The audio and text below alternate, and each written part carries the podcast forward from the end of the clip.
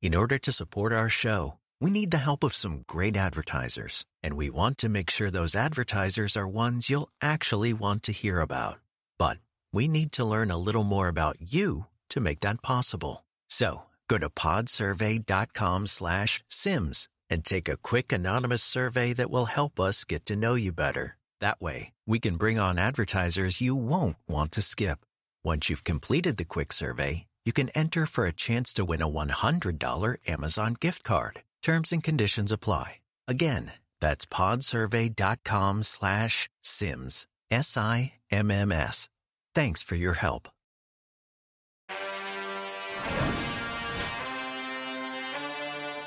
No, there's more than six there, isn't there? Is there six sides right there? Oh no, on the Four. left there's si- there's more than six. On the There's right eight. there's six. though. Wow.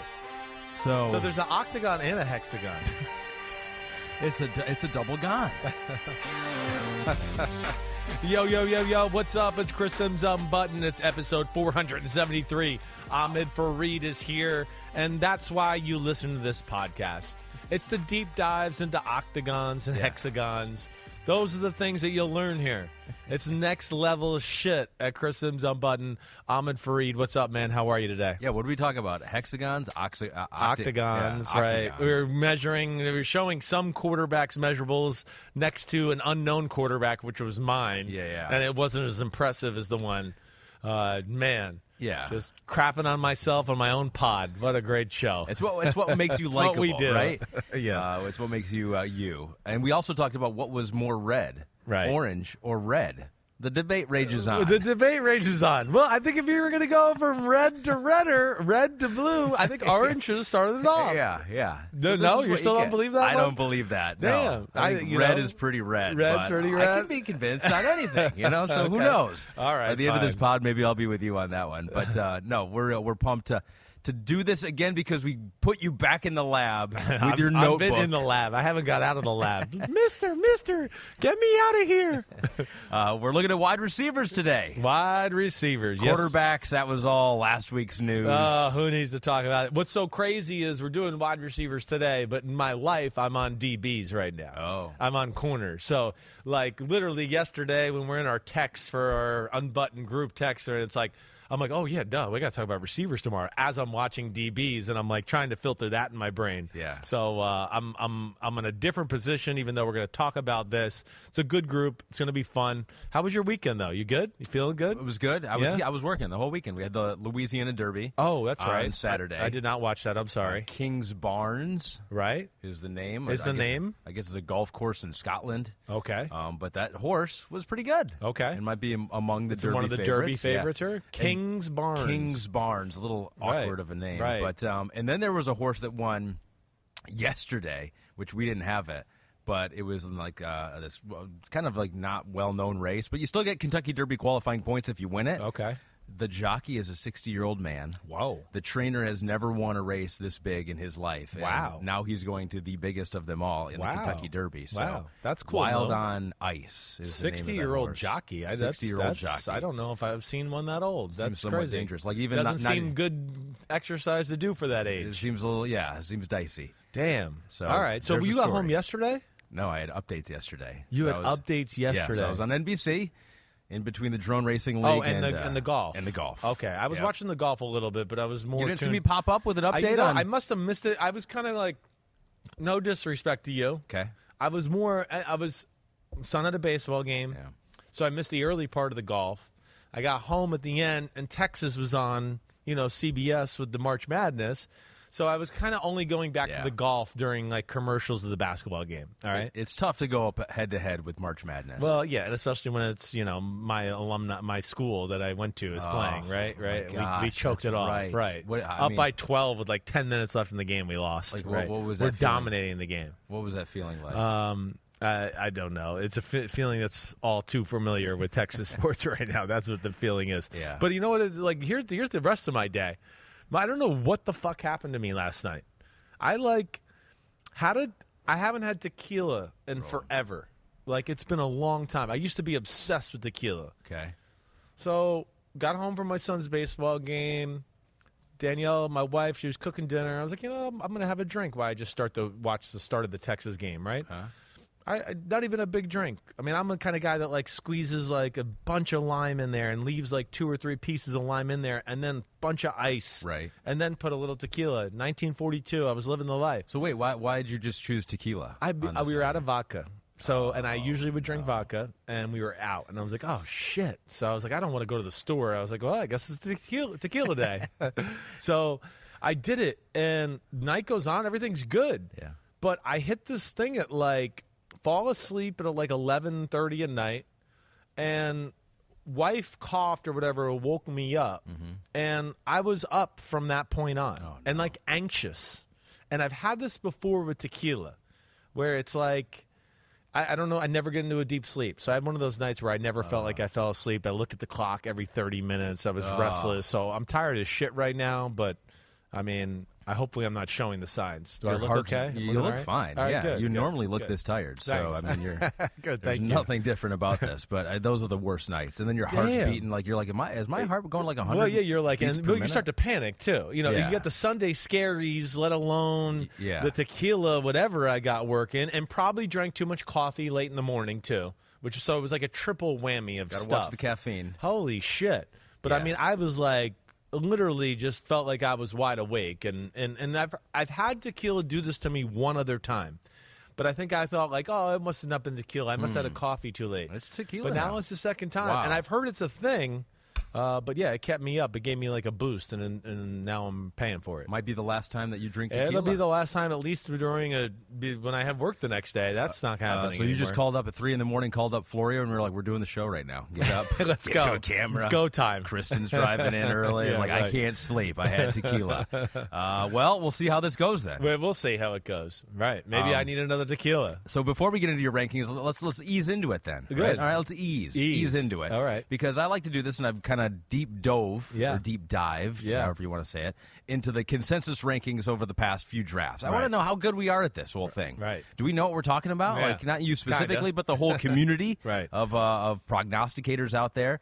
And so uh, before we get into the wide receiver rankings, before we get into some of the quarterback pro day video that we'll look at later like that on, so too. that's a deep tease. Yeah. Uh, let's look at uh, last year in the draft class. It was a very good draft class. It was a good go- draft class. It I mean, really was. Had everything. One of the best on paper that we'll have for a while, maybe. Drake London was the first take, and then you had Garrett Wilson, number two, Chris Olave, Jameson Williams, because of that injury, went uh, three to the Detroit Lions. And so I looked at some of the um, the consensus there, and everyone was basically on the same thing. Like Drake London, you were a little lower on him. He was consensus number two. Right. Uh, he was drafted first.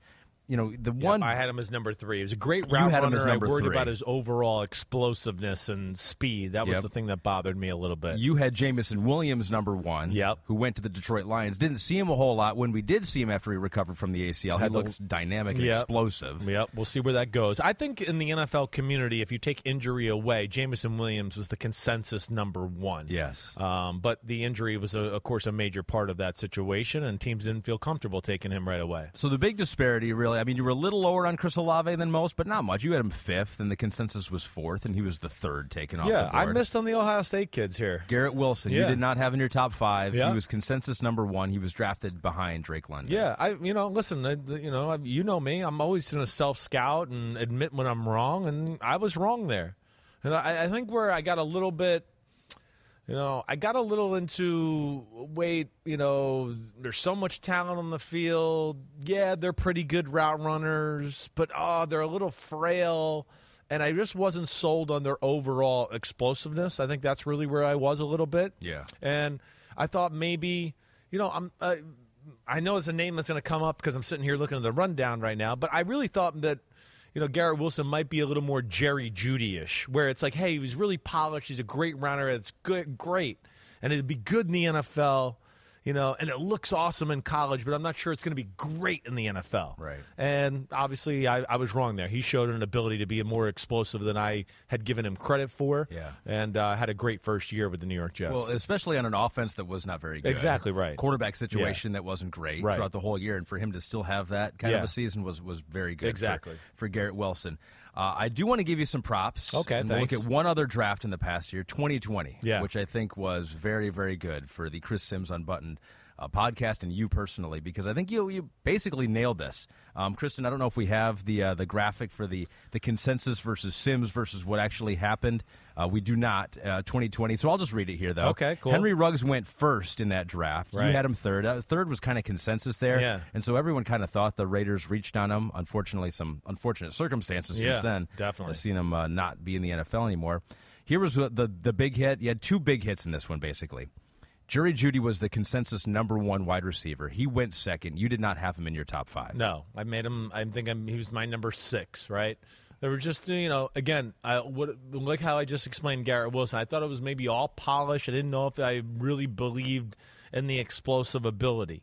You know, understood that he could be a guy that could have 80, 90 receptions on a football team. But I think you know me by now. I'm not necessarily always into Johnny Polish guy. Mm-hmm. So yeah, I had him a little lower than than you know most did that year. Uh, and you were higher on one receiver by the name of Justin Jefferson, who was the fourth best receiver, according to consensus, behind Ruggs, Jeudy, and CeeDee Lamb.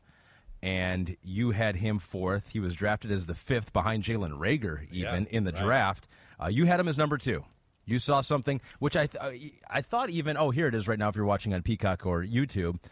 I thought it was interesting too because you watched him play in college with Chase, Right. uh, Ja'Marr Chase. Yeah, right. And I remember you when you watched them both together. Yeah. I think even at that time, like when Chase was a year younger, obviously, you go, uh, Justin Jefferson's the best wide receiver on the field, and so you've been very high on Justin Jefferson for a very long time. Love Ja'Marr Chase, but yeah, Jefferson just he has it all.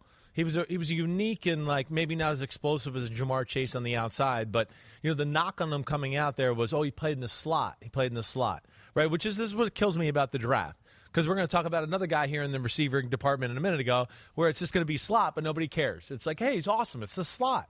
Yeah. So this year it's cool, but that year it wasn't cool. That's what drives me crazy. I can go on like with for instance, for instance, for instance on that throughout like last year this was a talking point in the negative.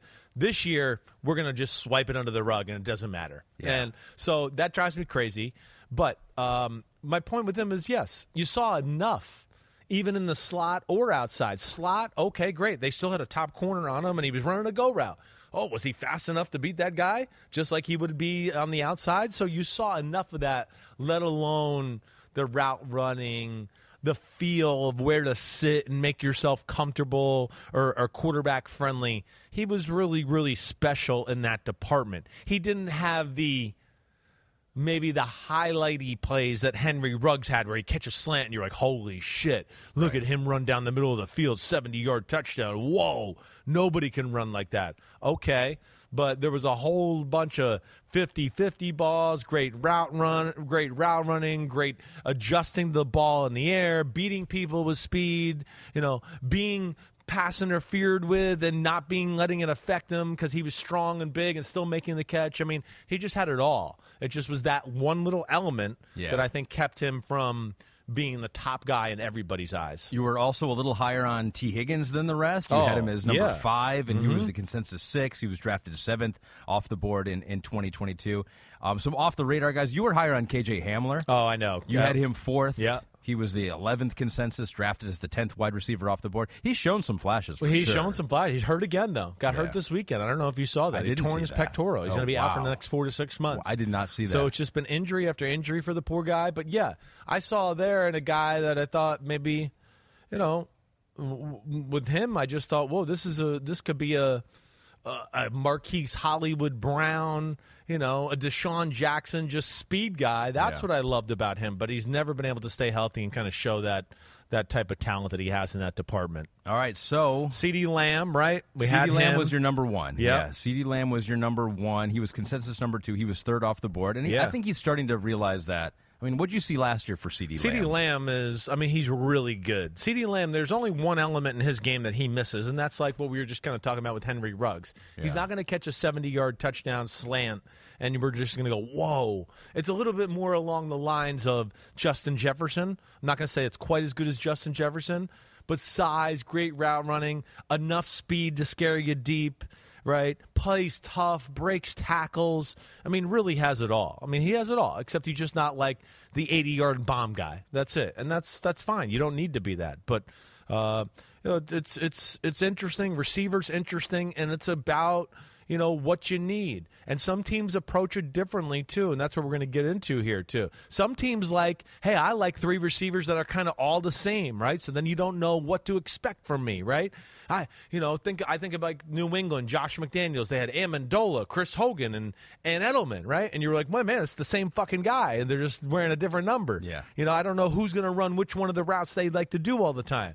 But then there's also the element of you know, some teams go, no, no, I want like three totally different guys. I want a Ja'Marr Chase speed guy, and then I want a power forward Tee Higgins who can post it up. And like, okay, he's covered, but he's never fucking covered. I can just throw it up to him, right? And then have a Boyd who's like in the middle, working in the middle of the field, and he's quick and a great route runner and precise. So, you know, th- that's where this can be a a tough conversation. It's about what you need for your team. You know, what attributes do you value? If you got two speed guys, you're probably going, damn, you know, oh, I don't know if I want the speed guy this year. I'd like the guy maybe that's a little more well rounded and run routes. So there's all of that that goes into this. Um, and uh, man, there's a lot of good receivers out there. This class specifically, This year. this year, the one we're talking about, yeah, maybe not the most superstar class we've seen in recent years. Your boy El Ray Yeah. says, uh, were you surprised by how good Wilson? Oh, that was about Wilson. But he goes, Yeah, do right. any of the top wide receivers in this class Yeah. make it into last year's top five? Well, your boy El Ray, you're right though. I, yes, Wilson uh, uh, exceeded my expectations, just so you know that for sure. And I, I think I explained that a little Yep, bit already. Um, yeah, d- definitely do. You know, I, I think when we get into the You top think- two guys here, Okay. You think they could have been amongst the I- best they would have been right in that conversation for sure. I'm not saying I would have make them one and two, Okay. but yeah, they would have been in this conversation. But last year's class was special. I mean, again, last year's class to to what you were talking about, you know, my, Christian Watson was my second favorite receiver, and he was most consensus consensus what people's eighth or ninth receiver. Oh, that's right. Yeah, I didn't even mention that So, one. Yes. like, that's where you know, hey, there, there's some guys even in this class that are going to be got potential to be something in the middle rounds or second or third round. We'll see where that all goes. Well, it was a deep class last year because, yeah, you, thank you for bringing that up. Yeah, you had Christian Watson second. He was consensus number eight last year, drafted seventh off the board. I think people saw what you saw in him as explosive game changing Yeah, it's ability. real. And there were a couple other guys. I mean, Skyy Moore was not really in the consensus top 10, or he was ninth, I guess. and Yeah. He was drafted 13th off the board. And Romeo Doubs was 17th consensus, 19th off the board. So there's some value last year in some of those later round guys. And I think, Kristen, we have the, the graphic of the kind of like some of those players and where exactly they went because we saw so many of them in the first couple of rounds. Um, and that just seems like a deep George Pickens in there as well. Alec Pierce, who you liked, saw some flashes from him, not a Yeah, whole lot, but yeah. um, but they're just. I mean, there's just a lot of guys, which it seems like almost we had what six guys in the first round. You could have waited a little while and gotten well, yeah, pretty decent players too. Definitely. I mean, we saw, yeah, Christian Watson go in the second, Doubs, like you explained. I mean, we've had years where we've seen AJ Metcalf, AJ Brown, Deebo, Deebo Samuel, and, and DK Metcalf all go in the second round. Yeah. Right? So, where it's like, you know, again, production gets thrown into this, the stats for the receiver, the route tree, you know, how many limbs are off that, you know, how many different routes do they run. All that takes, you know, into consideration, let alone like we were talking about.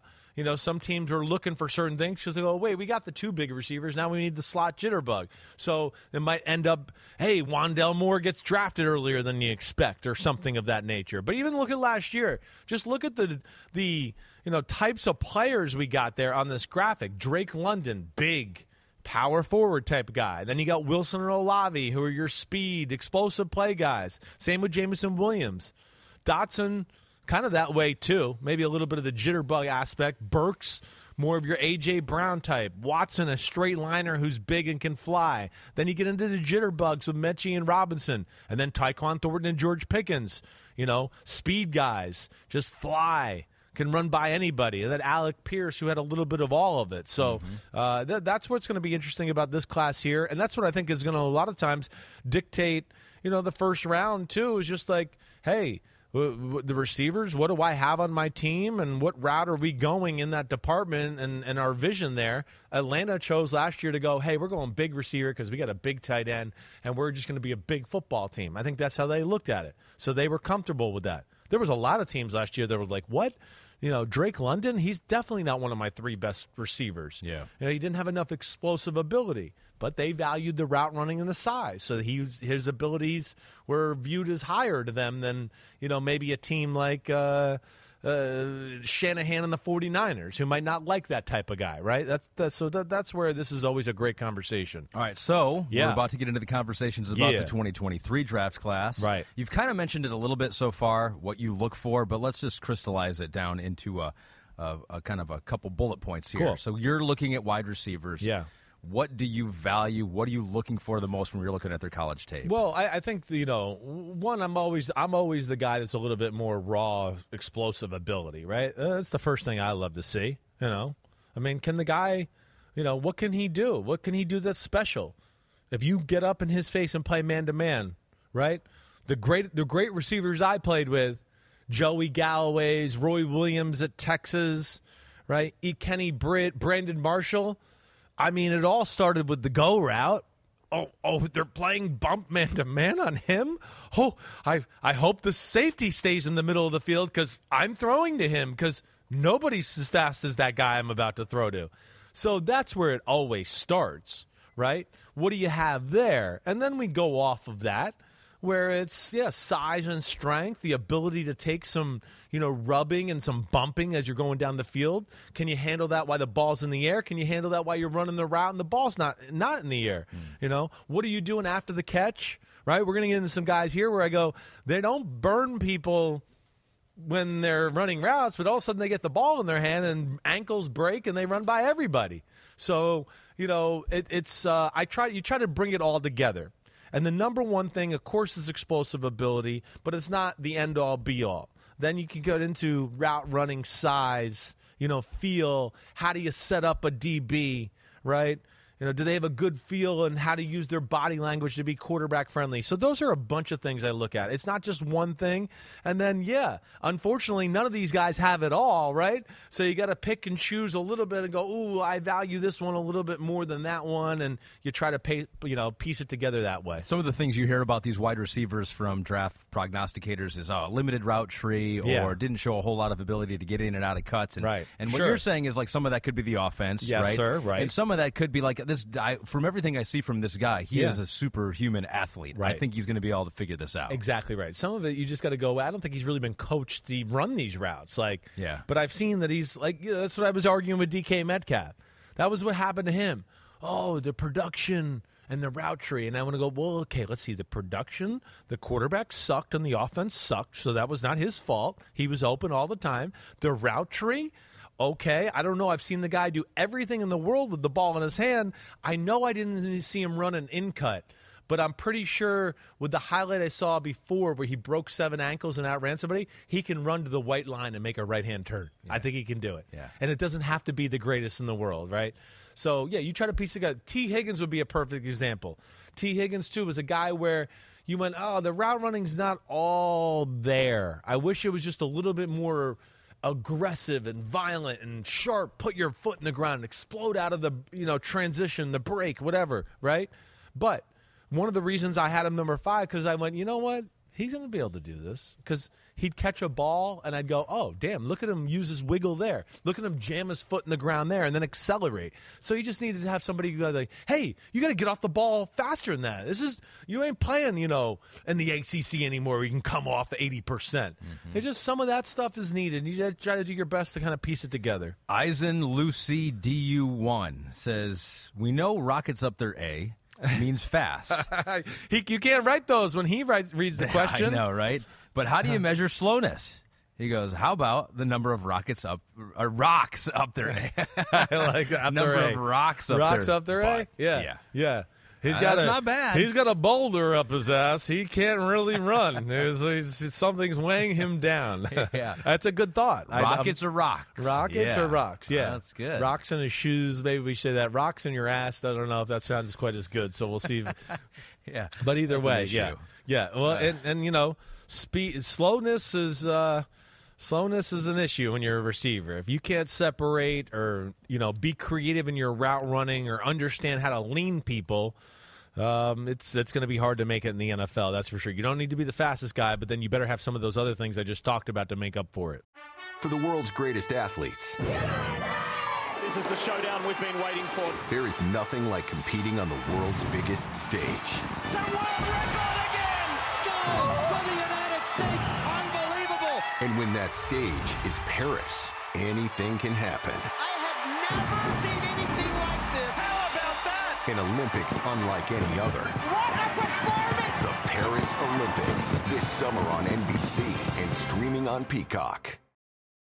All right, so we've talked about tequila, not sleeping, red and orange, and hexagons and Right. octagons and all that stuff. All that stuff. Now it is time to get into your 2023 draft wide receiver rankings. We got Kristen back there running the show, Courtney running the show, Morgan here on the floor, Pete's flying back from vacation right What? now. yeah, I mean, I didn't even know Pete was on out. vacation. I didn't like, know what that the either. fuck? He just texted like, "I'm not going to be there. I'm flying back." Like, didn't even tell his friends or Yeah, nothing. I didn't know that was allowed. Honestly, What a jerk. quite honest Yeah, with you. seriously. but, uh, We're but not friends anymore. We've got this under control. We do. And as we did with quarterbacks, we're starting from the top. Right. The number one, and we're going to separate this by tiers again too. So you got if a couple guys are somewhat similar, we're going to put them in one tier, drop down to another tier, so it gives a little more context to what is in Chris's head. Yep. So he's getting his notebook ready. I'm ready. We are going into tier one. We're going the tier number one, We're starting with the best. one. According to Chris Simms, this is the best wide receiver Yeah. in the 2023 draft class, and that wide receiver is Can you believe that Boston College has got a receiver that's fast and going to be in the top of the draft? Pete. Couldn't believe it. That's why he didn't show up. Flowers, Zay number Flowers. one receiver for me in the 2023 draft. Right, we got some good ones coming up to talk about, certainly. So it's no disrespect there to any of them, but you know, I think when you you take in take in all things accounted here, uh, for me, this is the guy. One, you know, the the position versatility as far as the receiver position, he can play inside or outside. You know, some of the best releases in the in the draft are from Zay Flowers. His ability to get off the line of scrimmage, bump, all of that. You know, has creative ways in doing it. Let alone he is pedal to the metal every play, every cut, everything he does. Right? It's hard not to watch him, and I'm seeing this question at the top here. Ooh, all right. Okay. Let's read it. Because I want to show you my notes because my notes have this the, both names that we're Wow. having here. All right, and I'm going to just verify this so you can look. You're not making Right? this I'm up. not making it up. See that name there, right? I see that name. We're And about you to. see that name right there. Wow. Okay. All right. So those are we're about. I don't even. And, and Kristen didn't have my notes, so No, she did not have your notes, and, and couldn't have read them anyway. Probably you know, not right? exactly the, the right. Handwriting is so read. bad that Yeah. no, she can read. Oh, she can. read. Okay, damn it. she can read very well. She yeah, just said Christy she's goes, going "I'm home." Yeah, this is what this is what happens, Kristen, when you're running the ship right here, Kristen. You never know what he's going to say, uh, as she knows. She's got to be the one responsible for what you do say and making sure they're bleeped out. MMA born sender. Why is Zay Flowers the best wide receiver in the class, and why is he the second coming of Antonio Brown? Antonio Brown is in your notebook. It's it's hard not. And again, I know those are huge. That's a huge name to throw out there. All right, but uh, all I'm just saying is the the build, the style of running, the way the guy runs routes. I was sitting there and literally like the fifth route, I was like, damn, this guy really reminds me of somebody's body language. I couldn't think of it. I can't think of it. I watched another few routes. It was like, oh, I was like, I, this is going to sound ridiculous for me to write this. I think he looks like Antonio Brown. What? Okay. Only a Hall of Famer, first ballot guy. Yeah. But um, yeah, he's he is like an unbelievable route runner, along with the explosive athlete we talked about.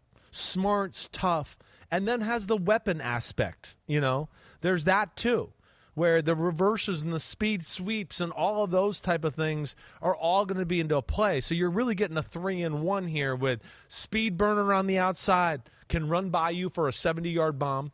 Speed burner on the outside can run a six yard slant, catch it, run by everybody, make somebody miss for a 70 yard bomb. Slot receiver inside, got great coverage, he's got a two way go, he's got to be smart, got to read the coverage, got to run a really, you know, detailed, intricate route. He can plant his foot in the ground and burst and accelerate out of that out of that break as good as anybody in this draft. He's phenomenal that way. So yeah, I wrote Antonio Brown. I wrote Jaylen Waddle. Oh, there's another name. Right. Yeah, so That- let's look that's at the that. guys as he reminded me of as I as I continued to watch him. So Zay Flowers is 5'9", 182. He does turn 23 in September. You don't mind older recruits. You know, not I, a- yeah. Again, well, it's the same thing I said the other day. I, when did we start? When did this become like? I want to make sure when I roll over at fifty-five, he's still handsome in bed with me. Like, doesn't matter. It's a four-year rental. Mm-hmm. Yeah. and then you'll figure it out. yeah. Yeah. He's not coming over to your house. He's playing football for you. Exactly you right. don't have to exactly. worry about You're that. not spooning with him in the bed. We're just we're just Yeah. getting him for football for a few years. So we do have a comparison to Jaylen Waddle Yeah. because their height, their weight's very similar, arm length. So we got Jaylen Waddle is just his arms a little bit longer, which may be one of the slight knocks on Zay Flowers is that he doesn't have that catch radius Yeah. that some of the other wide receivers obviously have that are bigger. But man, oh man, I did not, I did not realize how close they were and how similar they were. Right. And now this is a type of receiver too. You got Jaylen Waddle, you've got DeVonta Smith, you've got um, Chris Olave. Sure. very similar. Yeah. Watching them on the football field, I'm always a little concerned. Yeah. I was like, uh, they're they're small. They're Right. small dudes. There's a lot of big dudes who run fast and hit hard. Right. Um, but this is becoming obvious that in the NFL, these kind of guys with this body work. Definitely. They're just so quick and twitchy that they can avoid some of those hits. And then even like guys like this, they got a little more meat on them than even like a Chris Olave or a Garrett Wilson. They do. Right? Who are taller than these guys are, but weigh them around the same weight. Yeah, that's a good point. Right? So that's the other part of the game that I really liked about this kid. Because you brought up a, the great point. Like his catch radius is not, it's not spectacular. It's not ideal for what we want in the NFL. But, you know, I, the other thing is, yeah, he's not going to be wide open against everybody he plays against, especially not in the NFL.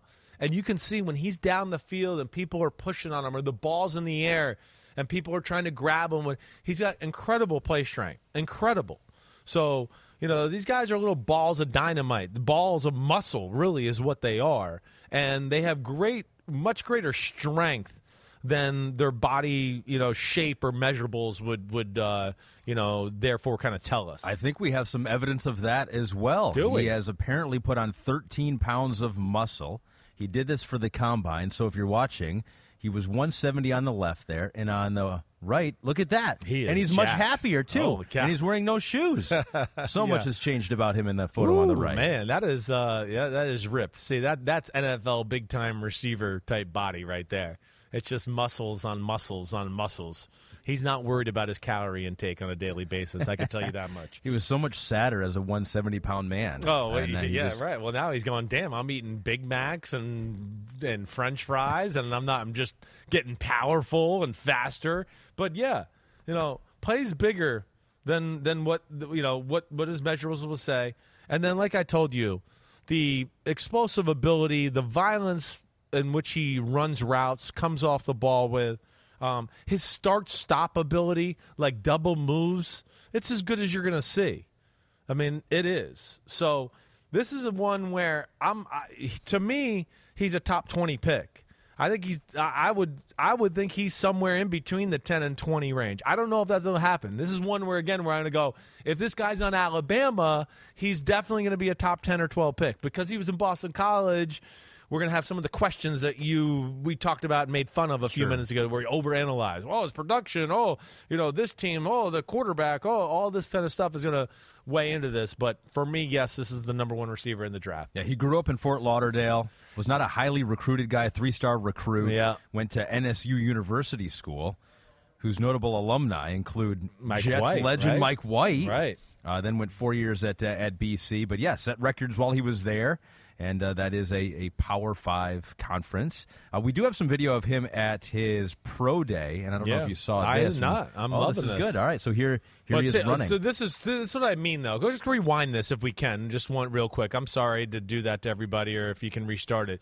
But you know, first off, before we even start here, I want you to watch. He's r- phenomenal of changing speeds. Right, like kind of come off, look like he's about to like maybe slow down and make a break, and then he flies really fast, and then hits the brakes, and then makes a cut and then reaccelerates. It's very hard for DBs to cover that and restart and stop and stop. And so go ahead and, and play it, Kristen. Thank you so much. But see, He's really crafty in his releases off the line of scrimmage. You could see how he can jam his foot in the ground and then come out and be explosive out of a break and really never lose speed sometimes, even when he's making a 90 degree turn.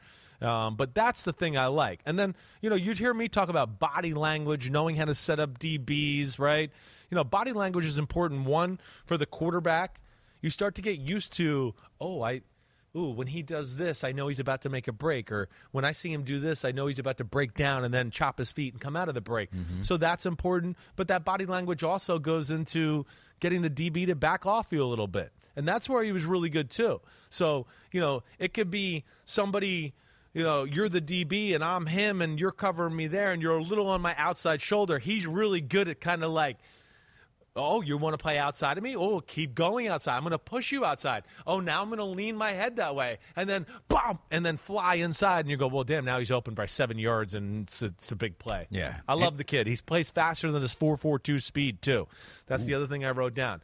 I would have thought he was in low four threes, mid four threes for sure, with what you watch on film. All right, so here's a here's a, a con, a weakness perhaps. Sure. something that's being pointed out by people who are not as high Cool. on Zay Flowers. Let's hear it. Drops were an issue for him at times. Yeah, yeah, I could see that. I, I mean, there is some drops that show up.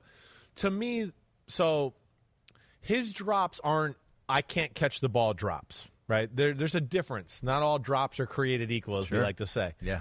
His drops are. I want to rip the ball out of the air so quickly because I'm trying to go to the house. I'm trying to break ankles. I'm trying to split these defenders.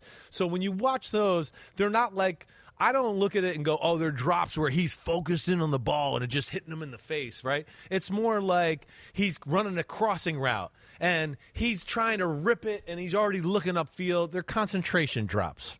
So I don't look at it as a hands problem. I look at it more as just, hey, dude, chill out, watch the ball come in. You're punny fast and explosive. You'll be able to locate that defender and still make a miss. Don't worry. But that that to me, there's a difference there than in oh, I saw him run seven slant routes with nobody open and he just kept dropping it. Or you know what I mean? There, there's a difference in those type of drops. No Boston College wide receiver has ever been drafted in the top three rounds.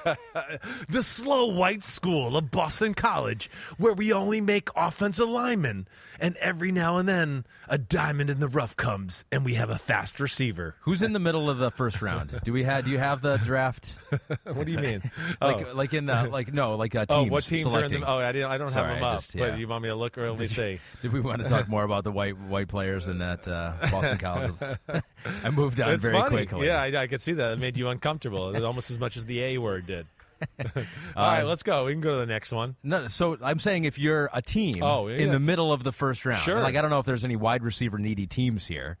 Like who are you? Who are you looking at where he could go off the board, or if they're on the clock, you're like, oh, this could be Yeah. Zay Flowers if they like him as much Yeah, as you do. sure, sure. Well, I mean, okay, so you know, in the middle there, you got the Jets, the Patriots, the Packers, the Commanders, the Steelers. I don't know if any of those are looking for receivers, right? Or your or your Lions. Yeah, I don't know if that's happening. I don't think so. That was basically 13 through 18. Now the Bucs at 19, they might they could be a team and they just start thinking about refreshing the receiver room a little bit. Yeah, I don't think that's not crazy there. I think that's is maybe where you know you can get into this. The Bucs at 19, the Chargers at 21, the Ravens at 22, right?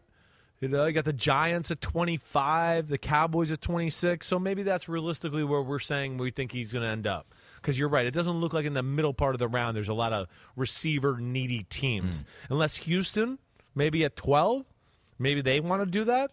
And again, like I told you, you know, I, I Waddle was the sixth pick of the draft. Again, I think if you put this kid on Alabama with all those team kids around him, we'd be thinking this kid is a higher regard Yeah. uh, than what he is. But uh, yeah, I really like him and my number one receiver. So you like him. Another team may like someone else, and you have also in tier number one. Yeah. So Only two guys in tier one. For only me. two guys in tier one. So he shares this with Zay Flowers from Boston College. Your number two wide receiver in the 2023 NFL draft class is Jackson Smith and Jigba. Yes. Um, man, he is interesting. He really is. He's not the prototypical guy Chris Simms would usually love and make the number two guy. You know, as you know, I'm I'm kind of a horror for speed. I like speed, speed, speed. This guy just at the pro day a few days ago at Ohio State ran four or five at a pro day. It's probably a four six. Why do you say that? I always add a tenth because the combine's a laser finish. It's laser, so it's it's more strict. It's a slower time than Johnny on the side just hitting it with his thumb, right? Yeah. Right. So that that And, as a Michigan guy too, I wouldn't put it past Ohio State to make it 39 yeah, yards. of course right? you would. Whatever. Your coach is Jim yards. Harbaugh. Who knows Yeah. what you guys do? Well, 'cause we're doing the same thing. yeah. Yeah. 37 and a half. Yeah. Um, but either way, so listen, the speed is not blazing that way. But when you turn on the film, you go, okay, the speed's good. It's good. But what's off the charts insanity good is the guy's like quickness and route running and wiggle and his ability to break angles and all of that is like insanity. It's insanity. His ability to come off the ball and kind of be going like 70% and then almost jump in the air at like the six yard mark. And then you go, wait, he's jumping, and I don't know if he's about to go in or out. You can't tell. It's like Allen Iverson with an unbelievable crossover dribble, right? That's who he is. So he's got this unbelievable ability to change directions and then really accelerate in a hurry. Now, like I said, his top end speed isn't that great, but his ability to accelerate and get to that top end speed, that happens in like two steps, right? And then you add on a guy that's got like kind of running back legs a little bit. He's got a thickness to his legs. I mean, he's got an awareness and an instinct about him as far as route running or sitting in zones that's you it just shows on film. And then his ability after the catch is is fucking insane. It's insane. The first guy never tackles him. He breaks arm tackles, he breaks ankles, and then as I said, you know, as a route runner, there's times where I go, oh, I wish he would separate a little bit better. I don't know if I could trust him on the outside all game long against top tier corners in football, right? I don't. I, I, I worry about that. But having said that, here he is. If he catches a ball over the middle for 15 yards, that same guy's covering him. He fucking runs away from him. He's like one of these weird guys that when the ball's in his hand, he gets another gear that he doesn't have when he's just running routes. Like there's so many plays where you go, oh, he's not going to turn the corner. He can't turn the corner. Holy cow! Whoa! Oh, he turned the fucking corner. Oh my gosh! He can't go to the house here. He's not going to go to the house here. They're going to catch him. Holy shit! He scored. Like there's just it's amazing. Yet you know you could see him run a go route against that same guy five plays earlier and go, he didn't run by him. He couldn't stack him. He couldn't even like pull away. You know, so that's where it's different. It's different to have this type of guy, but size, strength, route running ability, you know, yak ability, yards after catch, all of that is just like top notch. And then there's there's spots for guys like this in the NFL. You don't have to always be the outside, you know, outside type like just go to receiver that way. Yeah. You can find a role and make a guy a go to guy in the slot and work him in that way too. It's different than 20 years ago, and that's where he fits. Do you have a current comp to him in the NFL? he was hard, right? Like he's I, I wrote he was he's Jarvis Landry. That's that's kind of the guy he reminded me coming out. Where Jarvis Landry was a little that way for me too, where I was like, man, I wish he would separate a little bit running routes, but damn, when he gets the ball in his hands, mm-hmm. watch out, right? That's how I feel. But I honestly, to a greater version than Jarvis Landry. You know, I, I think he's better than Jarvis was coming out of college.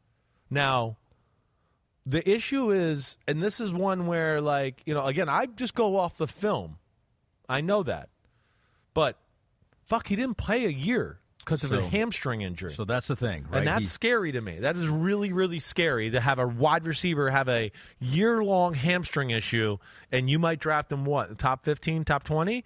That's scary. Put yourself in the GM shoes, right? Could you could you risk that? That's tough. That's where the interviews come into play. That's right? exactly That's right. Where we're at a little bit of a disadvantage because we don't have that. everything. We don't Right. have that information on him. Yeah, just played three games in 2022 due to a hamstring injury, and who knows as the year went on. I mean, you would hope that if he was available to play and, and able to play, because they were in the. You know, they're playing Georgia there. They're playing on New Year's Eve. Yeah. You'd, you'd hope that he would want to play in those games. Sure. But at the same time, knowing Right. he's one of the top prospects in the uh, NFL and the wide receiver class here too. But the year he did play was amazing, and, and he did it in high school too. He was a five star recruit in Northern Texas, had like uh, two thousand yards receiving. He had thirty five touchdowns as a senior in high school I'm in Texas. shocked. I- mean, I'm we're not is- shocked. This Yeah. not Rhode Island or nothing against Rhode Island. No, but I mean, apparently it is against their football. Yeah, Yeah. there's- that's what you're saying. And the one year that he did play, he Yeah. was awesome, Yeah. and he was on the team with with Olave and Wilson, and he outproduced both of those guys, and Yeah. he had three hundred and something yards in the Rose Bowl game. I, I know. So it's like that one year was basically it was it didn't like come out of nowhere. It was like yeah, this guy's a stud. He's a five star recruit, and we saw it on the field. But it was just one year. It was just one year, and then there's an injury concern. You're right, and then there's there's that. And you know the cool thing is what you saw too, though. You got to see him in a role that I think is really what he's going to be in. You know, he had two NFL receivers on the outside, and he got to be the slot. Mm-hmm. Yeah. and that's so. There's not a lot of guessing here. We have his numbers too, Kristen. If you want to throw Yeah. those up on that Yeah, year go that they ahead. all did play together uh, with Wilson and, and Olave, and yeah, it was sixteen hundred yards for Smith-Njigba, and it was over a thousand for Wilson, and it was almost a thousand for Chris Olave. Yeah, those, well, you know, those guys are good route runners, obviously, but small, you know, slighter of frame and more, you know, speed guys. This guy is really about as high level of a route runner you're going to see in college football. You know, the things I talked about with Zay Flowers, like he has, you know, all of that, but even he's even slicker or craftier with it. You know, his ability to attack leverages. I already talked about the route running, but the changing of speeds, all of that. That's where he's really special. And then even though he's not real, real fast, his his suddenness, right? And and I, you know, again, I hope I'm explaining. This is a day where I probably need to stand up to show some of this stuff. Oh, no. but I'm not gonna. But his suddenness, it just again, it goes into the the changing of the speeds where he can. Hey, he's kind of running, but all of a sudden it's just. And he just he breaks down so fast, and he puts his foot in the ground, and then can just come out of that break because of the strength he has in his legs and creates separation there, even though in the straight part of the route he didn't separate. That's where, you know, he becomes special. And then, like I said, with the ball in his hands, he's pretty Right. amazing. But releases are phenomenal. He's strong as hell. You know, he really is. He's got incredible play strength. He's another guy just like Zay Flowers, where the bumping, the pushing, he's not affected by that when you see him down the field running a post route or a deep cross or any of that. Yeah. And that's going to be necessary in the NFL. He's a bigger dude, too, 6'1", 196. Right. Uh, maybe you don't need to stand up because we do have video of his pro day Oh, as good, well. So good. maybe this will show what you're talking about with Jaxon Smith-Njigba. You can see pro day. He's got a lower Ohio cut State. waist, right? Like Okay. he doesn't have real long legs. He's got more of a torso than you would see for more most receivers. But that's probably the reason why he's also great at changing directions, right? So that that's where he is, and that's this is where he's going to live, right down the middle. You see that ball by C.J. Stroud? That was nice. um, yeah, but but uh, you know, again, it's it's going to be hey, 10 yard in cut, you know, five yard option route. You know, oh, he's looks like he's running the middle of the post, middle post from the slot route. Oh, boom, he's he turned on the brakes and ran the slot 20 yard out route. You know, that's where he's going to be really good. Let alone, like I said, he is going to be the king of. We threw a ball seven yards over the middle, and he made two guys miss, and we got 14 yards. That's where he's also going to be great Yeah. bubble screens, all of that type of stuff. He blocks in the run game. So, you know, my only concern is this hamstring thing, like we talked about, and lack of overall top end speed. You know, but at the same time, I think this is a guy that's primarily going to be in the slot, you know, and be that guy that comes behind the line of scrimmage and catches the ball on a bootleg, option routes, bubble screens, you know, other wide receiver screens. And then he can be a weapon guy because of his size and strength and ability to make people miss. Sauceini says, "Do you take someone like JSN in the first round if he doesn't have elite speed, and to add that hamstring injury from last year? Yeah, well, is he a first round guy? Like if you're end of the first round Yeah.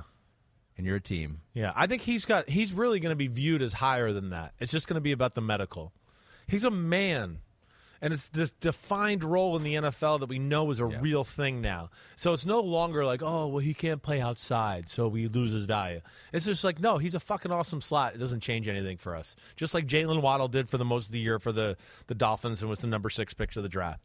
But, you know, that makes sense. It's almost like a, a pass fail. If you're a team that you're convinced that the medical issue is not an issue, he could be maybe a top ten guy. He, I, I think you. so. I think he could be top fifteen ish there. I think he's gonna, you know, NFL's gonna love his strength and his route running and his just like I talked about his craftiness. He's a safe bet from that angle. Other than it's a hamstring injury and running's kind of important for a receiver. Mm-hmm. Yeah, you know. yeah. But you know, and and two, uh, who who asked that question? Was that Saucini or Yeah, that was Yeah, Saini. uh, well, you know the other question he asked here What He's- About- he had two questions in Oh, here. Oh, the forty times or the three cone drill. Okay. oh, okay, yeah, he did have a two-parter in here. Do you want to get into that? Yeah. because I, don't know what his three-cone drill was. I don't got even- it. So you do worry. have it. I do. I write these things down as I start to watch the film because these three cone is the one that to me that is very relevant to the wide receiver conversation. So was his? Did he have a good three-cone number? off the charts. It was very good. Like you would expect it. You know, you would watch film on him and go, man, the way his hips and the way he can plant his foot in the ground, he's got to have the greasiest fucking three cone drill that he ever. I mean, I bet, he bet you didn't have to break stride. This guy, knowing him, and yeah, he ran a six five seven. That's like insanity. Yeah. You know, so uh, yes, that, Was it laser timed though? Well, but that and his his twenty yard shuttle are insane. His twenty yard shuttle is three nine three. Yeah. So that shows incredible ability to stop, restart, accelerate. Yeah. On both of those, three cones has a little bit more of the hip element, and his hips are awesome. Like I And talked so about. for the kind of receiver that he would be in the NFL, those That's are probably more important exactly for him. right. Exactly right. Right. If you were, you know, if it was more like Christian Watson last year, I don't really give a shit about his three cone drill that much. When you can run like that and you have that size, you don't have to worry about being the sharpest cutter in the world. Because everybody's so scared of you running by them that they're going to back off anyways. And then when you stop, if you got an extra step or two in there, you're still going to be open. This guy can't afford that you know, because there's not that speed. So he's got to be able to stop and be sharp and concise and reaccelerate and all that. And he's got it. I, I like him. It's just uh, it's going to be interesting to see where he goes and where he falls in this process. For the world's greatest athletes, This is the showdown we've been waiting for. there is nothing like competing on the world's biggest stage. It's a world record again! Gold for the United States. Unbelievable. And when that stage is Paris, anything can happen. I have never seen anything like this. How about that? An Olympics unlike any other. What a performance. The Paris Olympics, this summer on NBC and streaming on Peacock. We close the book on tier one. Tier one Tier is one is closed. closed. We open up the door to tier two. Hello, tier two. Your number three wide receiver in the 2023 draft class is Quentin Johnston, TCU. That's right. The big guy. Number one. Um, first off, now he's different than the, these other two guys, right? You know, if you're looking for route runner and guy that can do all these intricate things that way, well, then Quentin Johnston's not your guy. He's not your guy.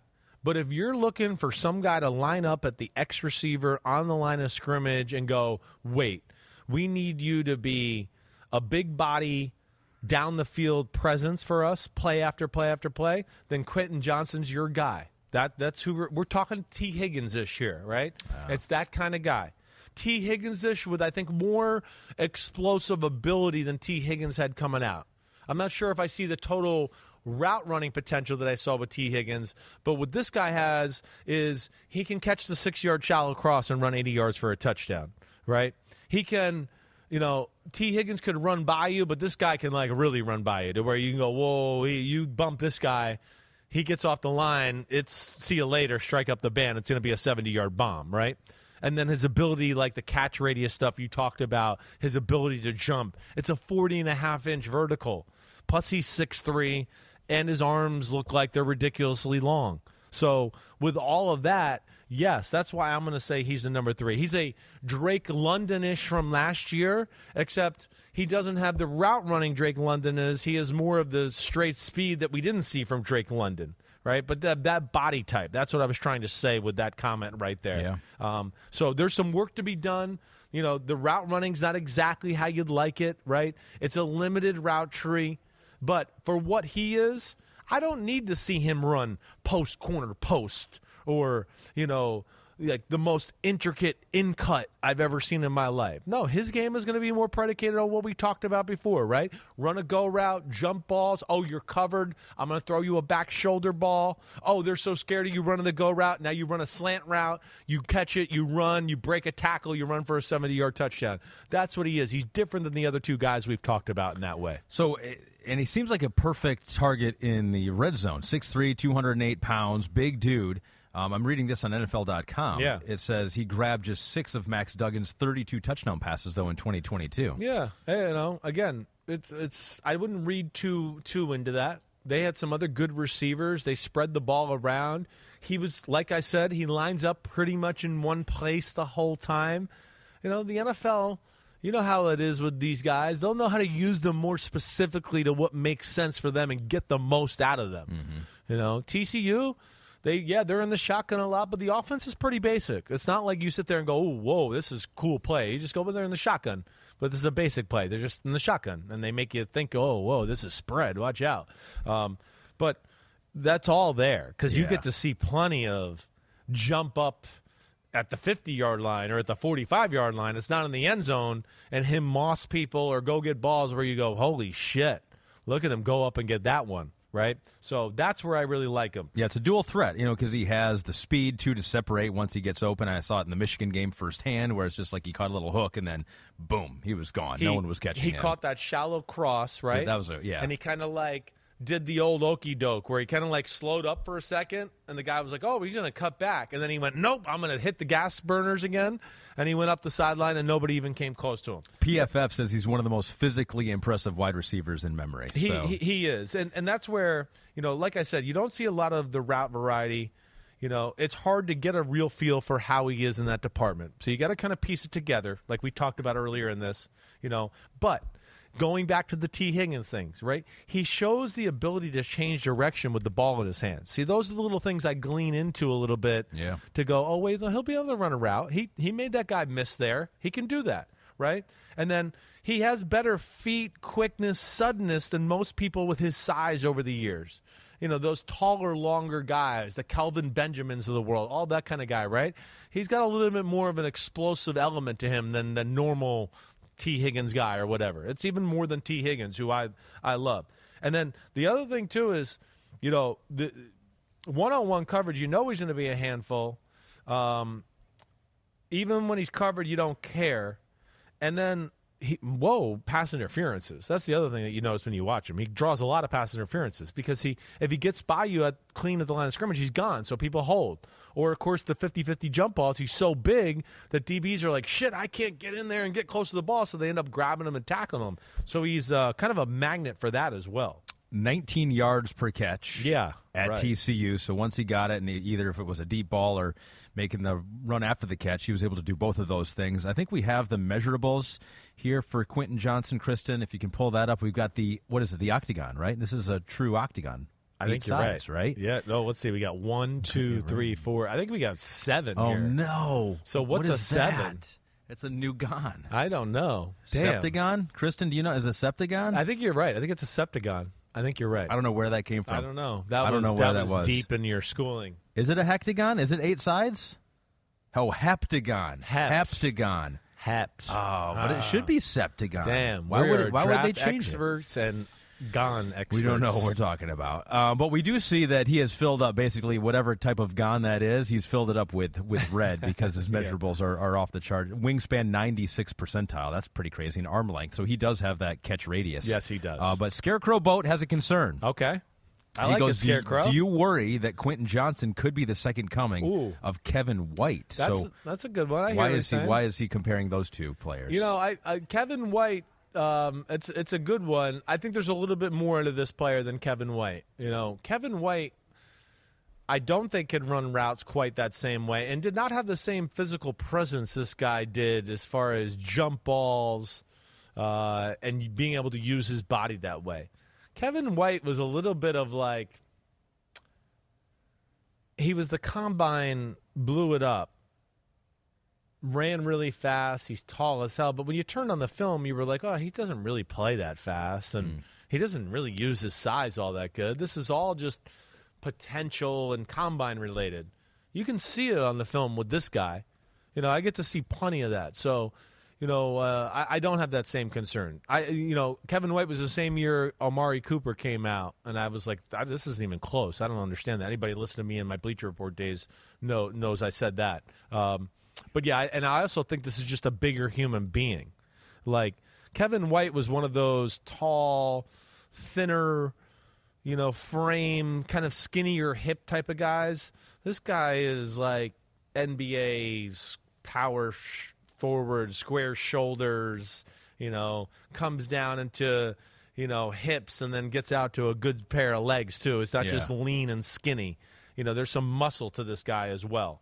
Uh, so that's what I really like about him. But no, I think we got more potential here than than Kevin White. You're going to see his name in the top three of a lot of lists out there. You'll see Jaxon Smith-Njigba. You'll see Zay Flowers. So uh, that's not super unconventional so far. No, but this is where we're going to get a little unconventional. Here we go. We're, we're going Simms. We're going unbutton style here. Also in tier two, so in the same tier with Quentin Johnston, Yeah. Is your number four wide receiver in the 2023 draft class. Yes, and sir. That wide receiver is Well, Michael Wilson from Stanford. Okay. Okay.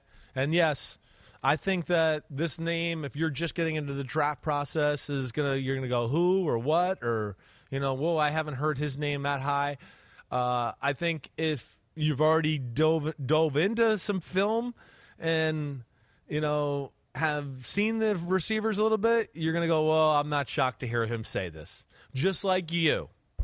You watched some high. You told me before the podcast. You watched some highlights of Yes. these receivers over the weekend. I fancy myself as a little bit of a connoisseur. Of I hear you. You've got a good I- eye for it. I saw Jahan Dotson last year, and I was like, that guy's pretty Yeah, good. you yeah, know, you're like, I gotta talk to him I like that guy. He's him. one of my favorites. So I got guys that I just like. You know, I don't know their value or where they're going to Sure, go. sure. But they're just you watch their highlights and you're like, man, that guy looks different. Yes. right. And I saw that with Jaxon Smith-Njigba with some of the things you saw. Right. And then I- for.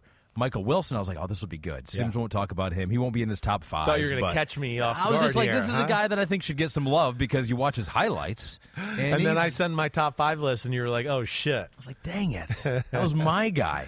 Um, but I, he he does pop. He just hasn't played a whole lot. I know it's like the Smith-Njigba thing, right? A Yeah. little. It's just so. Like if you watch film itself, you go, "There's no doubt this is one of the three or four best receivers in the draft." There's no doubt. There's nothing he doesn't do that's top notch. The one thing you can look at him and go, "Oh, that might be an eight. He ran a four five eight in the combine at the forty. He plays way faster than that. Way faster than that. I mean, I didn't see anybody that he couldn't run by. You know, so you know, there's that. But then I think what the element you're talking about too, one is body, right? He's got like one of those bodies where you go, damn, I don't know what he is, but he just looks good. 6'2", 215. Right? It just it, it's it's it's unbelievable legs. He's got pretty rocked up arms. And then you watch and you go, whoa, the explosive ability, like I just talked about, to run.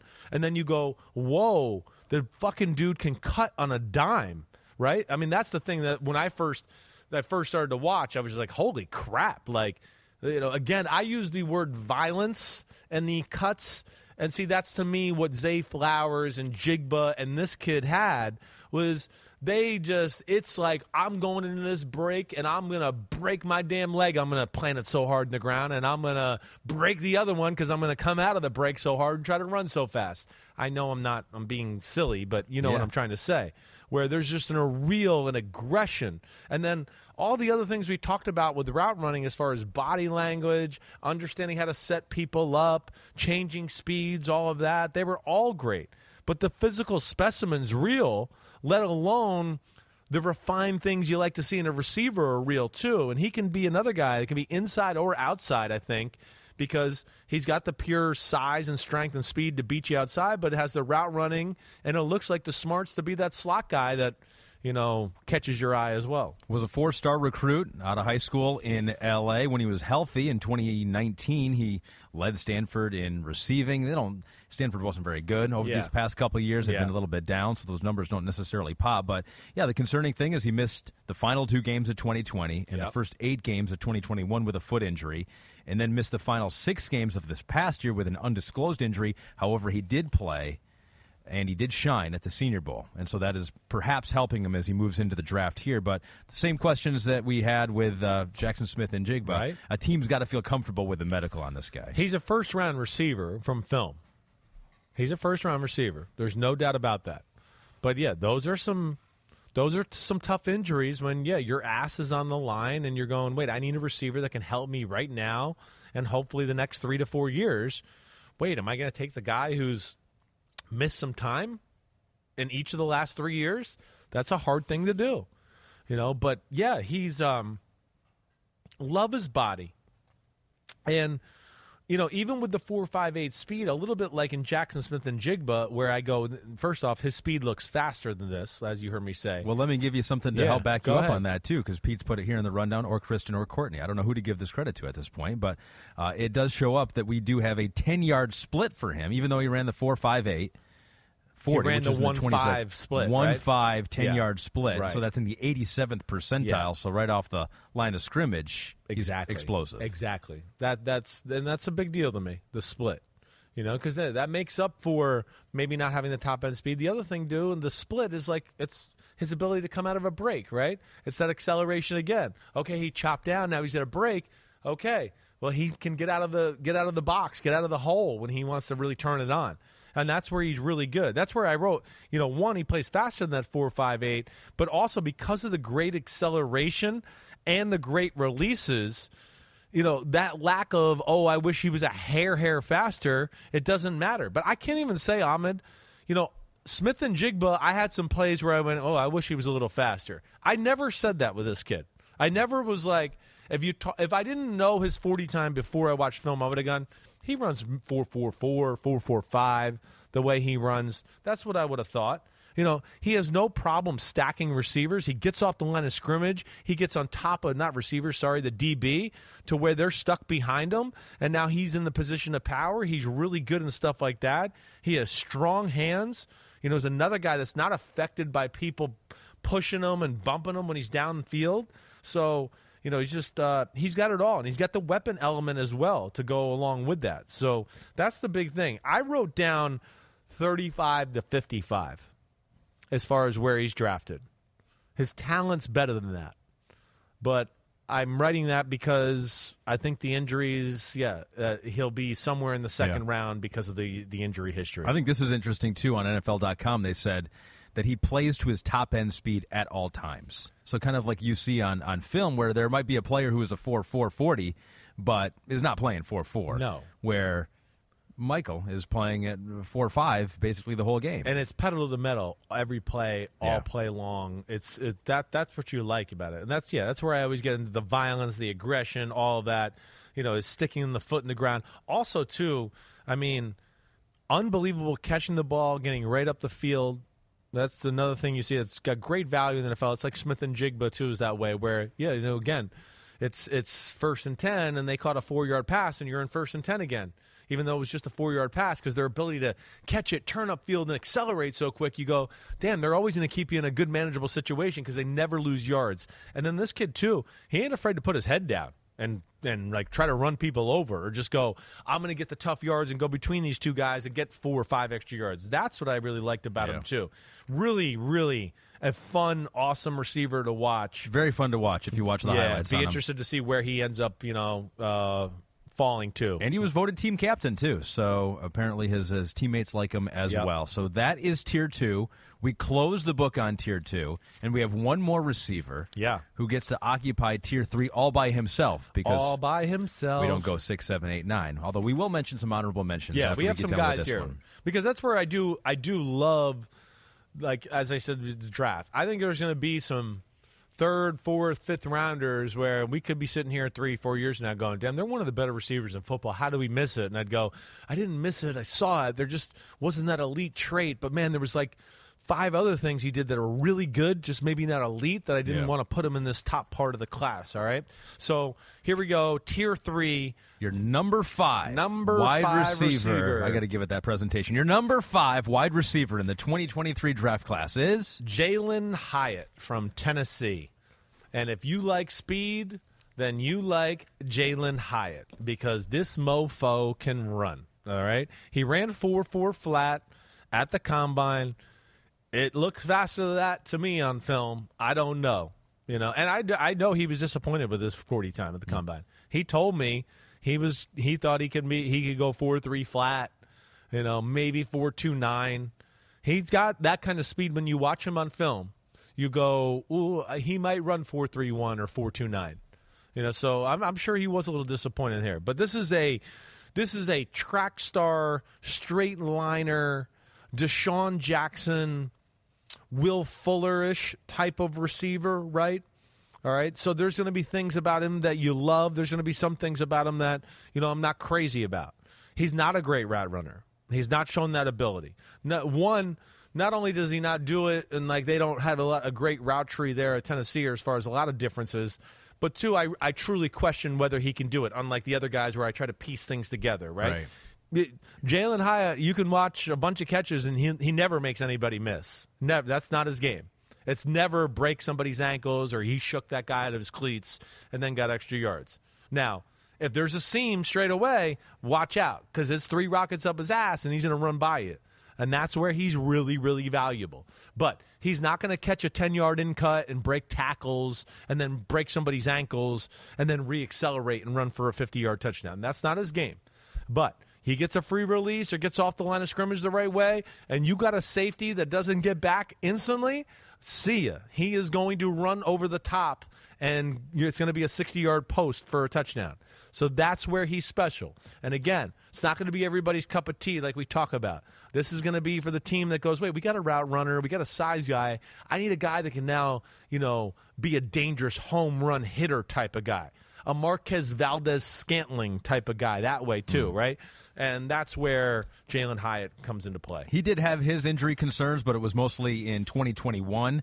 Just started one game because of leg injuries there, but played last year, and boy, did he ever against Alabama. Oh, my What might have been the, the game of the year in college football. I feel like we were all watching that and all watching the goalposts go into the river or wherever they ended up there Yeah. uh, in Knoxville. And I think we have a photo, Kristen, of uh, that day for him because he had a career high 207 receiving yards, five touchdowns in the upset of Alabama. It's crazy. And then after the game, he shared a cigar with the one and only Joe Peyton Burrow? Manning. Oh. No, I thought, thought only Joe Burrow smokes cigars. I know. He's like, "What? Someone smoking a cigar? I'll fly there immediately." uh, no, Peyton Manning in the locker room with Jalin. Uh, that's awesome. Yeah, Oh, so Jalin smokes though. Yeah. That's not good. That's not good for the lungs. He's not sucking it in the lung. It's a cigar. He's just letting Oh, it in good the call. mouth and then he blows it out. Yeah, well, we gotta Right? Don't gotta- judge him. We got to verify. All right, all right. I actually, yeah, the funny thing about cigars, my grandfather, he had to stop smoking cigars. Right, not not mine. This is my father-in-law. I shouldn't say my grandfather. What the Okay. fuck am I talking about? he had to stop smoking cigars, and I was like, "Oh, that stinks." I'm, I tell my wife that stinks. She goes, "Yeah, did you know he was inhaling them?" And oh. I was like, "What?" She's like, "Yeah, he inhales cigars. I didn't really know that." And I was like, "I didn't either." Like, who the fuck inhales cigars? You're not supposed to uh, inhale them. No, No. no. You, I don't. You, first off, most people would puke and be green. Yeah. It's tobacco. It's not like meant to be inhaled, but he was doing it. So he could have continued. Just stop inhaling. Yeah, Right. But it, well, yeah. I, I think. I hope. We'll see. I don't Yeah. know. I don't know. Yeah, but uh, sorry to change the subject there, but I just had no, to go that was good. I've just second. learned about that. And the next time I have a cigar, I, like, yeah, I've only done it a couple times in my life. Don't you know inhale. me. Don't I only inhale. have energy drinks, but just don't inhale. For all the homies out there, don't inhale. Uh, Fred Biletnikoff, award winner, as we transition back to Jalin Hyatt. Sorry. Uh, this past year. Um, yeah, so uh, the production met the what we saw on film there too, which is which is good to see, and and you figure of all conferences, right? You're going you do that against Alabama, who has We Nick never Saban, seen anybody do coaches all them. these DBs Right. and is like a recruit, high level, and so Yeah. you feel more confident in the competition, obviously that he faced. Definitely. That that's the good thing is you know what you're getting here with this guy. You know there's some work that has to be done with you know some route running and things like that. You know there's also um, you know how you heard me talk about with some of these other guys their ability to play you know their play strength. If people are bumping them when they're down the field, if people are bumping them while the ball's in the air, do they get thrown off their route? You know, can they not adjust to the ball now that somebody's nudged them a little bit, right? He's got some issues there. He's not like the other four guys we talked about who have no issues in that department. You know, so th- that's the other thing you, you got to piece together. Uh, releases, again, he's in a spot a lot of the times where he gets to be not challenged coming off the line of scrimmage, so you don't get to see that a ton either. You know, so there's there's some things there that that worry me, but at the end of the day, you know, you can't teach speed. And you know, he does have quick feet and he can stick his foot in the ground. He's just not going to be able to do this stuff and wiggle and and like make you think, oh, he's about to go right. Oh, but he planted his foot in the ground and went left. Right? It's a little bit more of this like, that's straight. Chop my feet, turn to the left. Now I go straight again. Right? Then I can do it quick and fast, but you know, it's not to the level of a Zay Flowers or a Smith-Njigba or our man Wilson from Stanford, where you just go, man, it's unbelievable body movement, body language, playing with the DB's mind and all that. His his playing with the mind is just like, you better backpedal or I'm running by you in Yeah. a hurry.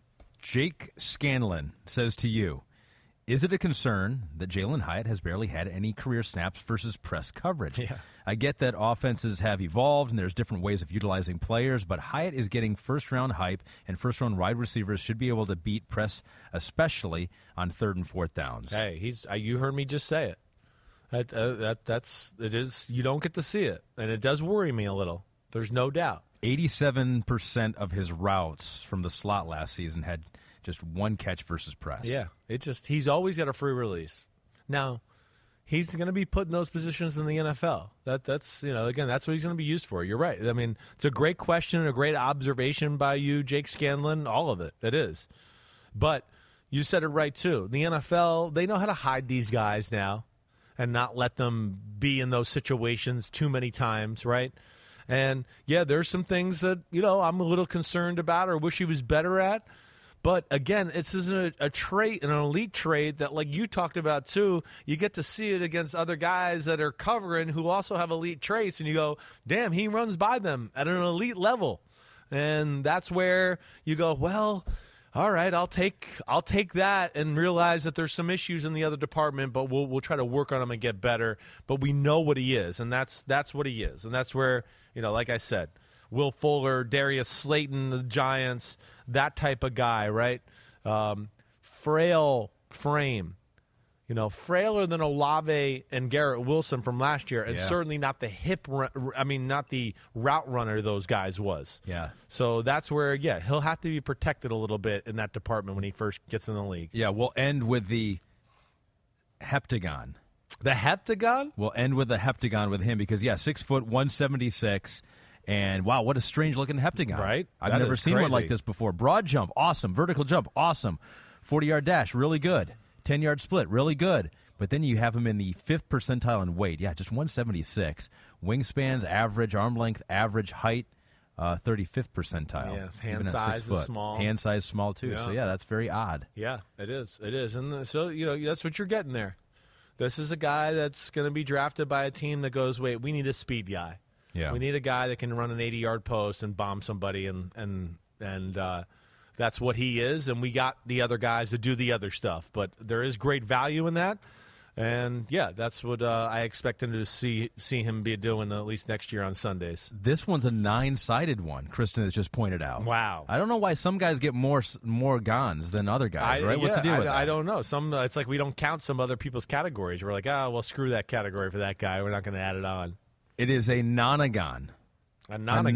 nonagon is also called an enneagon. We've learned more about gons in this pod over the last week than probably any other football Hey. pod in the history of football pods. I would hope so. I mean, hopefully you're learning some football and something about ec- hexagons and all that as well. Yeah, yeah. Kristen says she could just be making this all up too. So maybe you've learned nothing at the end of this whole thing. For the world's greatest athletes, This is the showdown we've been waiting for. there is nothing like competing on the world's biggest stage. It's a world record again!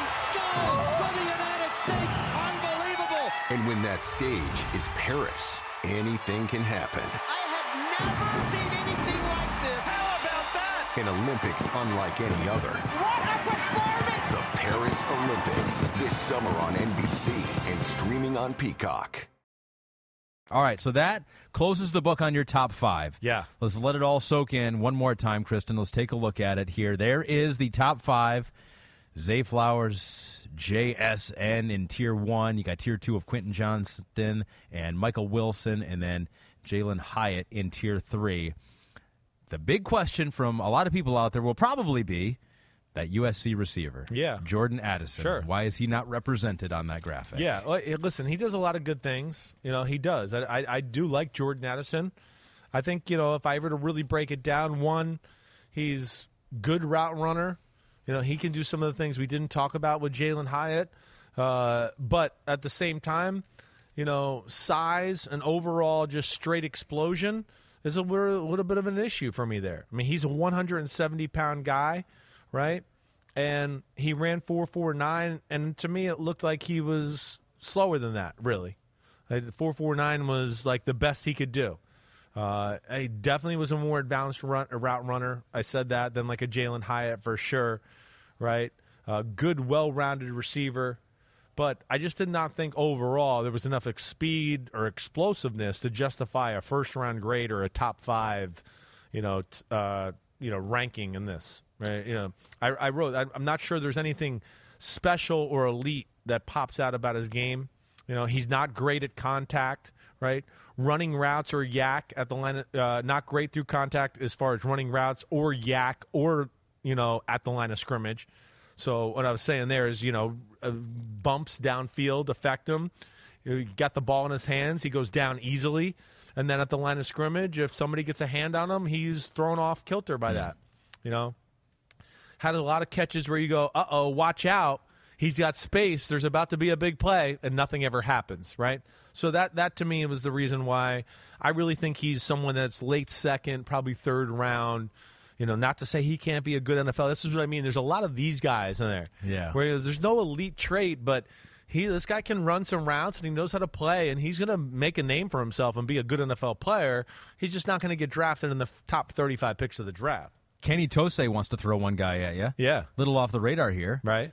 But Jonathan Mingo kind of fits the A.J. Oh. Brown mold. Uh-huh. Ole Miss wide receiver. He goes Yeah. surprised he's not getting more love. I feel like if he played at Alabama, he'd be talked about more. Well, there's a there is a lot, and he's right with the AJ Brown comparison. It's that type of body, okay?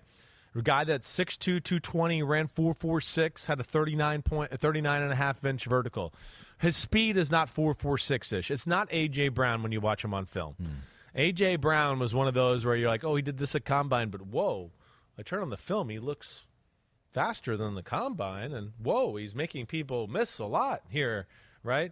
So this is what, uh, what i wrote about him you know uh, I, he's got a unique body. There's nobody like him with the body in the draft as far as just like you're just like whoa this guy's a man legs arms shoulders neck like looks like he can run you over right? It looks like a running back in the nfl that's Sure. what he looks like um, he's got that aj brown deebo samuel type of type of body strong as hell you know as a blocker or a route runner um, uh, and he's not going to be easy to tackle. That's what I wrote. Fearless catching the ball in traffic. You know, he is an AJ Brown, and I wrote actually more of a JuJu Smith-Schuster type, where I think he's got not necessarily go deep like AJ Brown, but work the underneath coverages. Right? He is good at sticking his foot in the ground. You know, it's it's not great explosion out of the brakes and all that. He's a little heavy footed, is what I wrote, you know, but he is twitchy and quick. So he does got a little shake about him, right? Um, but I did not think he played as fast as his 40 time. You know, got a good stiff arm, you know, going to break through arm tackles, but, you know, doesn't do a ton after the catch, right? Right. Knows how to lean on defenders, all that. Um, but So more questions. yeah, but more questions. Nothing elite is what I'm saying, but still a good all around receiver. So who was close to breaking into your top five for you? Yeah. Okay. So you know, I liked him. Um, another name that I really, really liked was Rashee Rice from SMU. You know, six. I'm going to say Rashee was around six two, right around there. Maybe it was six one, six one, two oh four.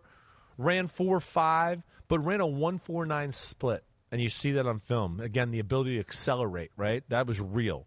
And then you know the ability to catch the ball in traffic jump balls all of that and to me was the most physical wide receiver in the draft he wanted to he was not afraid of any type of contact hmm. lowering his head linebackers safeties whatever he brings it you know he's a guy that i really liked I think probably not later to the second round, but good route runner. He's got great feel, and then has a little bit of that physicality, jump ballness, and like unbelievable breaker of tackles after the catch. You know, it just has a, a great contact balance about him, along with that size and route running that I really liked. It. He was one guy that just missed.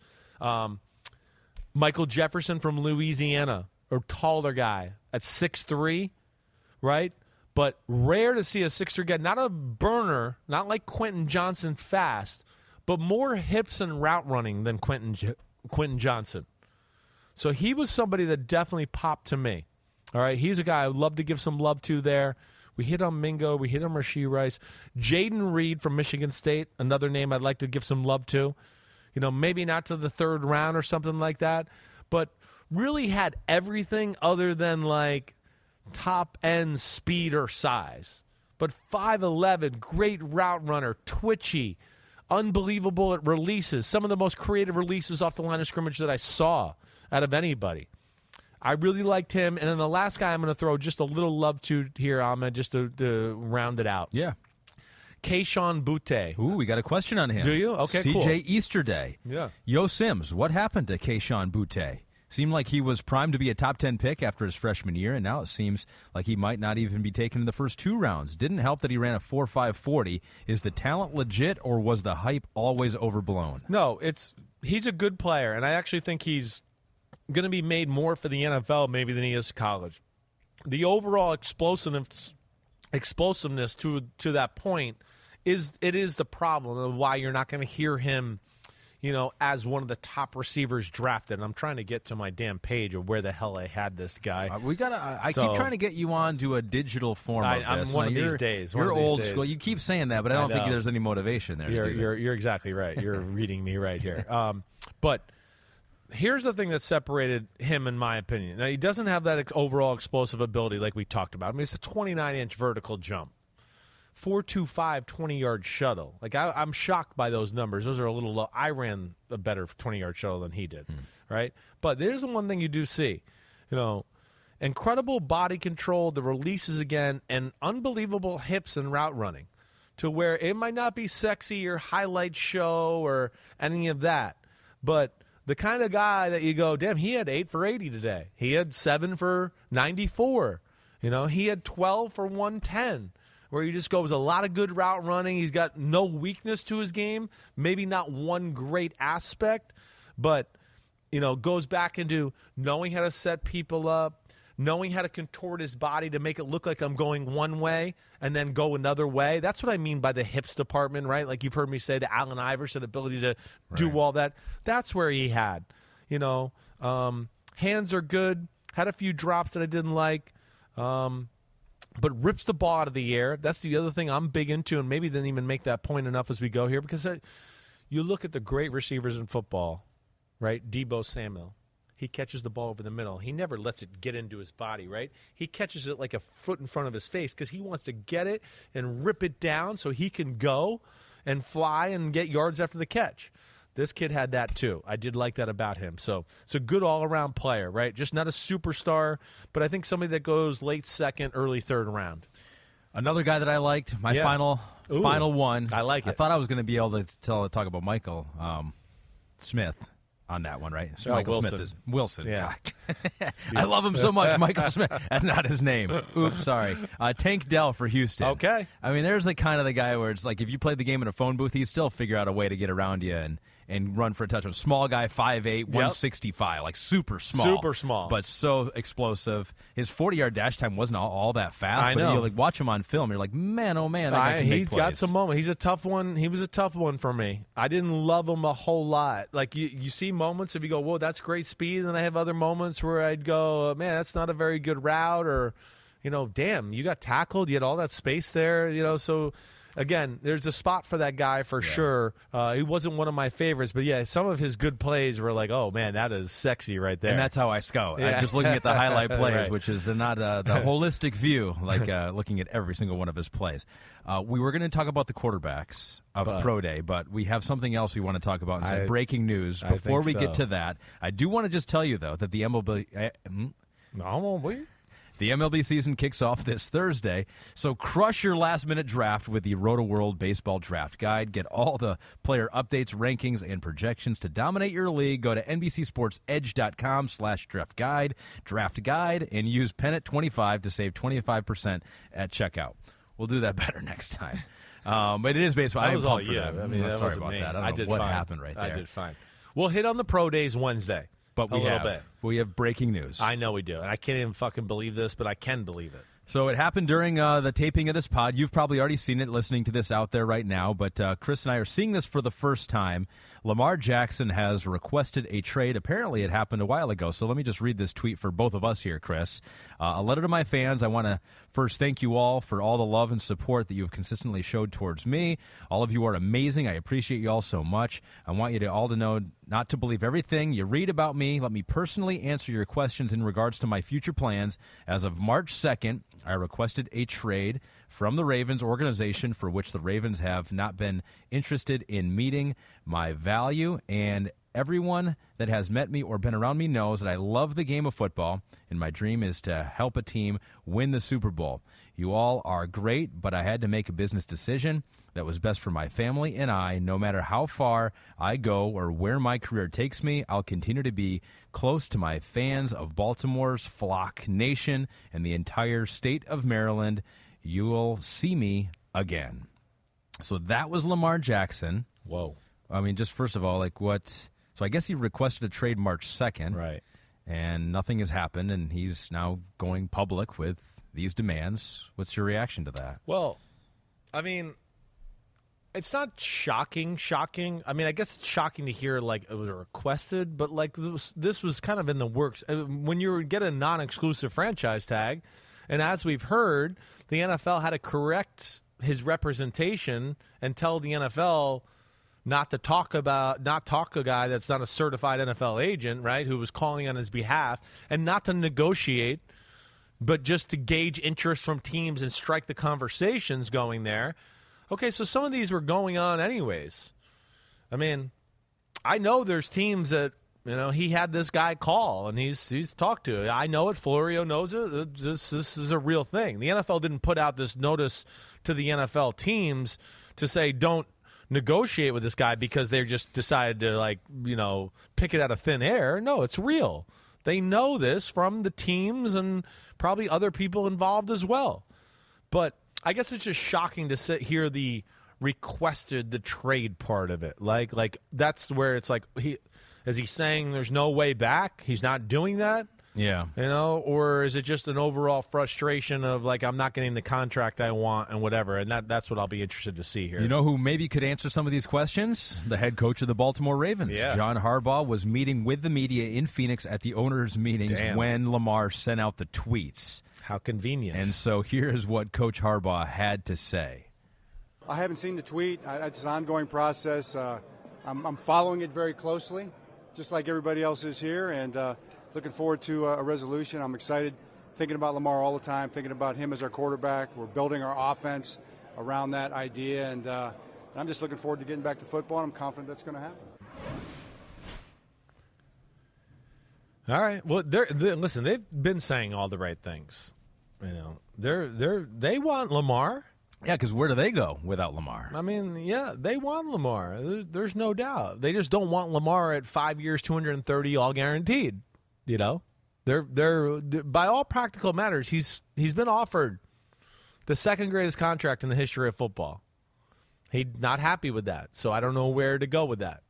It's not, you know, where I get into it, it's not like collusion against Lamar here. It's collusion against, the, yeah, guaranteed contract. Sure, we didn't need Lamar to happen to know that this collusion was going on. This was going on before Deshaun Watson. You know, this is a thing. But yeah, I don't know where this goes. Again, I wish he would get representation. It's weird in the fact that it's a he got unlucky, and this is again where representation would help, right? Because representation would have been able to set up before the end of the year a few places that, hey, this makes sense for Lamar if it doesn't work in Baltimore. And hey, you know, non Baltimore team, you should keep Lamar on your radar because he can do this and this for your team and it makes sense for you guys. That's where great agents do. They can bridge the gap, make a GM see the light. Oh, whoa, you're right. That would work good in my team or my offense or my. And he's got none of that. So teams either moved on and then it was never set up the right way in the first place. And then you got a, a number of teams who are kind of in that like, we're not ready for a guy like Lamar. We're, we're we want to draft a young quarterback and kind of start our organization new, right? So it's it's weird where it didn't fall right for him either. And then you know when everybody came out at first with the, you know, we're not interested in Lamar, right? And everybody thought like, "Oh, it looks so weird that four teams put out the same statement." No, four different teams, four different beat writers. Baltimore got the non-exclusive franchise tag. Those four different individuals called the team that they're called the team that they're associated with. Hey, I'm the Miami beat writer. Miami, are you going to pursue Lamar Jackson? They release a statement. Atlanta Falcons, you're going to pursue. I'm the beat writer for the Atlanta Falcons. You're going to pursue Lamar Jackson, and then it looks like the fix is in. Lamar's loved again. What is not loved is the guaranteed contract, the inability to get anything done with him Yeah. And nobody pushing the mess the right message for him to connect people that's really what's hurting him more than anything And it's and it, there are questions on every player. Yeah. Right? And Lamar Jackson does have obvious questions on him He too, does. right? It's not just about like a principled stance on not giving away a guaranteed contract. It is like, all right, if we're going to do that, you got to be as sure as you have been about any player because you don't want to cripple what you can do around he's him. He's great yeah He's been great, Yeah. but he's been injured. exactly he's he's it, it's like he's great but it's not like like you're saying it right? He doesn't come without like some concerns or some questions. One you know negotiating the contract or negotiating any contract down the road is annoying and already scary at teams. He he has a reputation whether he likes it or not that's the reputation. It, and and so there's that. Then you know hey your game's built a lot on your movement. You know, you don't move as good as you did three years ago. You're still awesome movement, but you're not the same. And you've missed the last two years, you know, in December. All right, that's a little scary. And you're a guy that, again, a guy of your game is around movement, you know. And then, you know, hey, you want this huge contract and all this stuff. Well, what you've won one playoff game. It's, you've won one playoff game. You know, so those those are the things teams are looking at. And then I had a team tell me too. The one thing that bothered them more than anything was the amount of practices he's missed over the mm-hmm. last few years because he's been sick or had little issues like that.